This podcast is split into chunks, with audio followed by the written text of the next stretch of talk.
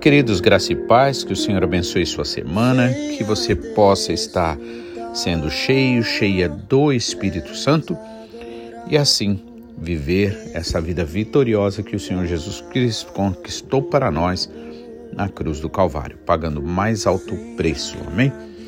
Gostaria de estar meditando com vocês, capítulo 13 de Mateus, os últimos versículos do 51 ao 58. Amém? Vamos estar então lendo.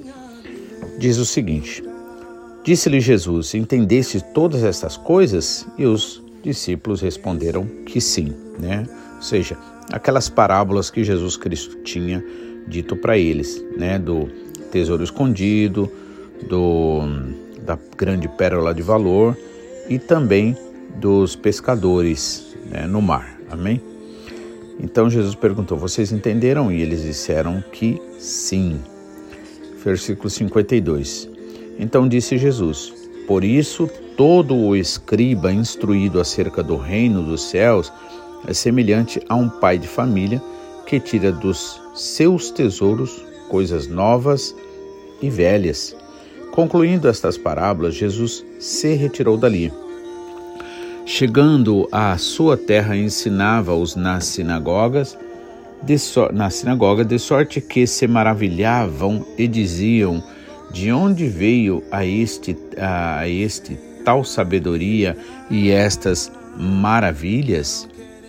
Não é este o filho do carpinteiro e não se chama sua mãe Maria e seus irmãos Tiago, José, Simão e Judas? Não estão entre nós todas as suas irmãs? De onde lhe veio, pois, tudo isto? E escandalizavam-se por causa dele.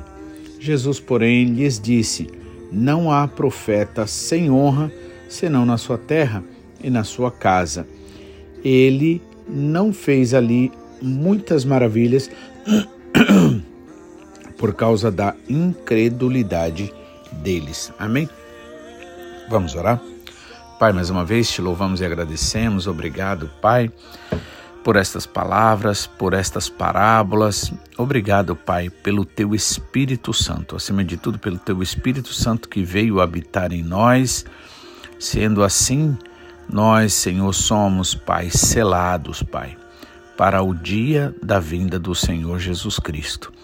Te louvamos, Pai, pelo perdão que o Senhor tem dado a nós, assim como nós também declaramos perdoado a todos quanto nos devem, e te pedimos, Pai, continua lavando-nos, purificando-nos com a tua palavra, enchendo-nos do teu Espírito Santo, pois é tudo o que nós precisamos, Pai. E que tudo que a gente faça, Pai, Seja abençoado, Pai, conforme a tua vontade e o teu querer, Pai. Livra-nos de todo mal, de toda tentação. É o que nós te pedimos, em nome de Jesus. Amém.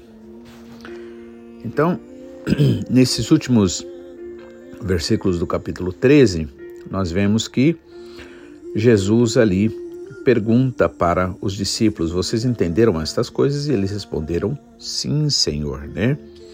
Ou seja, eles estavam crescendo ali em entendimento, sabendo que é, o que Jesus estava dizendo era muitas vezes de forma figurativa, né, o uso das palavras, mas que tinha um impacto profundo na vida deles, né? Então eles, por serem discípulos, eles realmente tinham aquele interesse, atendiam aos interesses do Senhor Jesus Cristo pois o interesse do Senhor Jesus era ensiná-los, né? Por isso Jesus também diz para nós, né? Aqui mesmo em Mateus capítulo 28, lá para o final, né? Quando ele diz, é, é, foi-me dado todo o poder nos céus e na terra, né? E para que nós fôssemos em, ensinar, fôssemos batizar em nome do Senhor, ensinando a cada discípulo a guardar todas as palavras. Então, o interesse do Senhor é este, e nós precisamos atender esse interesse dele, porque porque isto alegra ele. Amém? E a alegria dele é a nossa força, a alegria do Senhor é a nossa força. Então, Jesus disse aos discípulos: Vocês entenderam estas coisas, essas parábolas, né? E eles disseram: Sim, Senhor. E Jesus lhes disse: Por isso, todo escriba instruído acerca do reino dos céus é semelhante a um pai de família que tira dos seus tesouros coisas novas e coisas velhas, né? Então, é, os escribas, que eram aqueles que escritores da lei ali, de, que tinham o cuidado de manter, né, a, as escrituras ali, a lei, né, é, assim inalterada, mas faltava-lhes o que? O entendimento, né, o verdadeiro entendimento que só é possível ser dado pelo Espírito Santo. Sendo assim, eles ficavam muitas vezes perdidos entre o novo e o velho. Por um lado, era inegável o poder do Senhor Jesus Cristo, era inegável é, as obras de Deus através da vida de Jesus Cristo, né? Mas por outro lado, eles ficavam presos ali à letra. Por isso que Paulo disse, né, afirmou: a letra mata, mas o espírito da vida. O Espírito é quem dá vida. A vida está no Espírito, né? A letra, ela é importante, ela é. A lei é importante, ela é, né? Tanto é que Jesus Cristo disse: Eu não vim desfazer na lei, eu vim cumpri-la, porque ele sabia que era necessário cumprir a lei para que fosse justificado. Mas o único capaz de ser justificado, né, cumprindo a lei seria o próprio Senhor Jesus Cristo. Então, nesse caso, ele é, cumpriu a lei para que e pagou, porque foi condenado também em nome da lei, embora não houvesse nele pecado algum, e ele o fez assim para que estivesse acima da lei, e acima da lei ele perdoa a todo e qualquer que de fato busca ele de coração. Então, Jesus disse que os escribas instruídos acerca do reino dos céus é semelhante a um pai de família que tira dos seus tesouros coisas novas e coisas velhas, né? Jesus, é, e concluindo essas parábolas, Jesus se retirou dali. Chegando à sua terra, ensinava-os na sinagoga de sorte que se maravilhavam e diziam: De onde veio a este tal sabedoria e essas maravilhas? Ou seja, reconheciam, viam, né, que era algo maravilhoso ali em Jesus, né? Se perguntavam de onde veio tal sabedoria e por que se perguntavam, né? Porque na verdade eles queriam descobrir por eles mesmos pela capacidade humana. Então, é, e aí perguntavam: não é este o filho do carpinteiro? Ou seja, Jesus veio de uma família muito simples, desde a sua infância, né? E não se chama sua mãe Maria e seus irmãos Tiago, José, Simão e Judas? Não estão entre nós todas as suas irmãs? De onde lhe veio, pois, tudo isto? E escandalizavam-se por causa dele, né? Ou seja, apesar de reconhecer, de ver toda aquela maravilha, eles ficavam presos naquilo que eles viam, né? Em outras palavras, mas ele é uma pessoa simples, sem estudo, né? Uma pessoa que é, é pobre, uma família, né?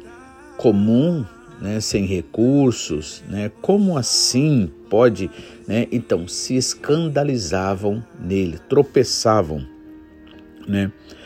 E escandalizavam-se por causa dele. Jesus, porém, lhes disse: Não há profeta sem honra, senão na sua terra e na sua casa. Ou seja, em outras palavras, é, Jesus mostra aqui um erro que a gente pratica muito comumente. Geralmente a gente tem a tendência de estar muito mais aberto aos outros de fora, aos de fora, do que aos de dentro. Né? Muitas vezes a gente procura tratar melhor as pessoas lá fora do que as pessoas dentro. Né? Então é preciso, na verdade, a gente saber valorizar. E aquilo que o apóstolo Paulo fala, começar de dentro de casa, né? Pois é a partir de casa que as coisas mais reais acontecem, né? Se é a valorização de pessoas, é a partir de dentro de casa. Se é a desvalorização de pessoas, é a partir de dentro de casa.